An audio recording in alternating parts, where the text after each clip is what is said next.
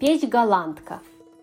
Печь-голландка. Печь-голландка является одной из самых популярных моделей печи, используемой повсеместно. Такая популярность вызвана не только массой преимуществ, которые имеет эта печь, но также и тем, что ее может построить практически любой человек, без особых строительных навыков. Еще с начала 18 века подобные печи начали использоваться высокой популярностью, а к концу 19-го голландка стала доминирующей. Такой она остается и до сегодня. Кроме того, что печь универсальна, она еще легко вписывается в любой интерьер, начиная от простых сельских домов и заканчивая шикарными интерьерами загородных коттеджей. Само понятие «голландка» придумано в России. Первые экземпляры из были привезены в Россию Петром I, а русские мастера-плиточники быстро изучили особенности изготовления этих отделочных материалов. Изразцами начали декорировать хоромные классические русские печи. Позже позже их начали называть голландками, хотя по сути они являлись полной их противоположностью. Изразцы подробнее о керамике. Расписная керамика берет свое начало еще с древнего Египта и встречается практически во всех традиционных культурах мира. Первую облицовочную плитку начали изготавливать древнегреческие мастера. Позже развитию этого искусства поспособствовали византийцы, от которых знания и умения перешли к арабам арабам. В VIII веке закончилось формирование традиционной технологии арабского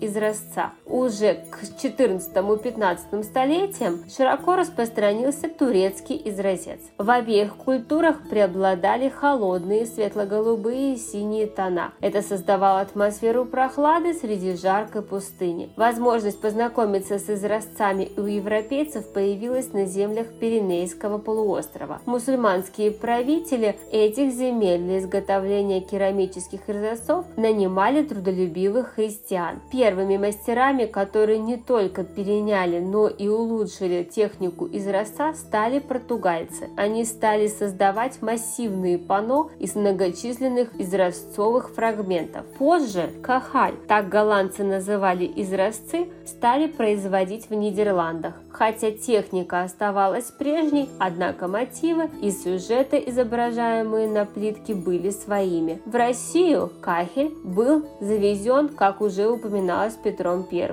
но массовое производство плитки начало производиться только при Екатерине II с использованием арабско-голландских техник в Гжеле.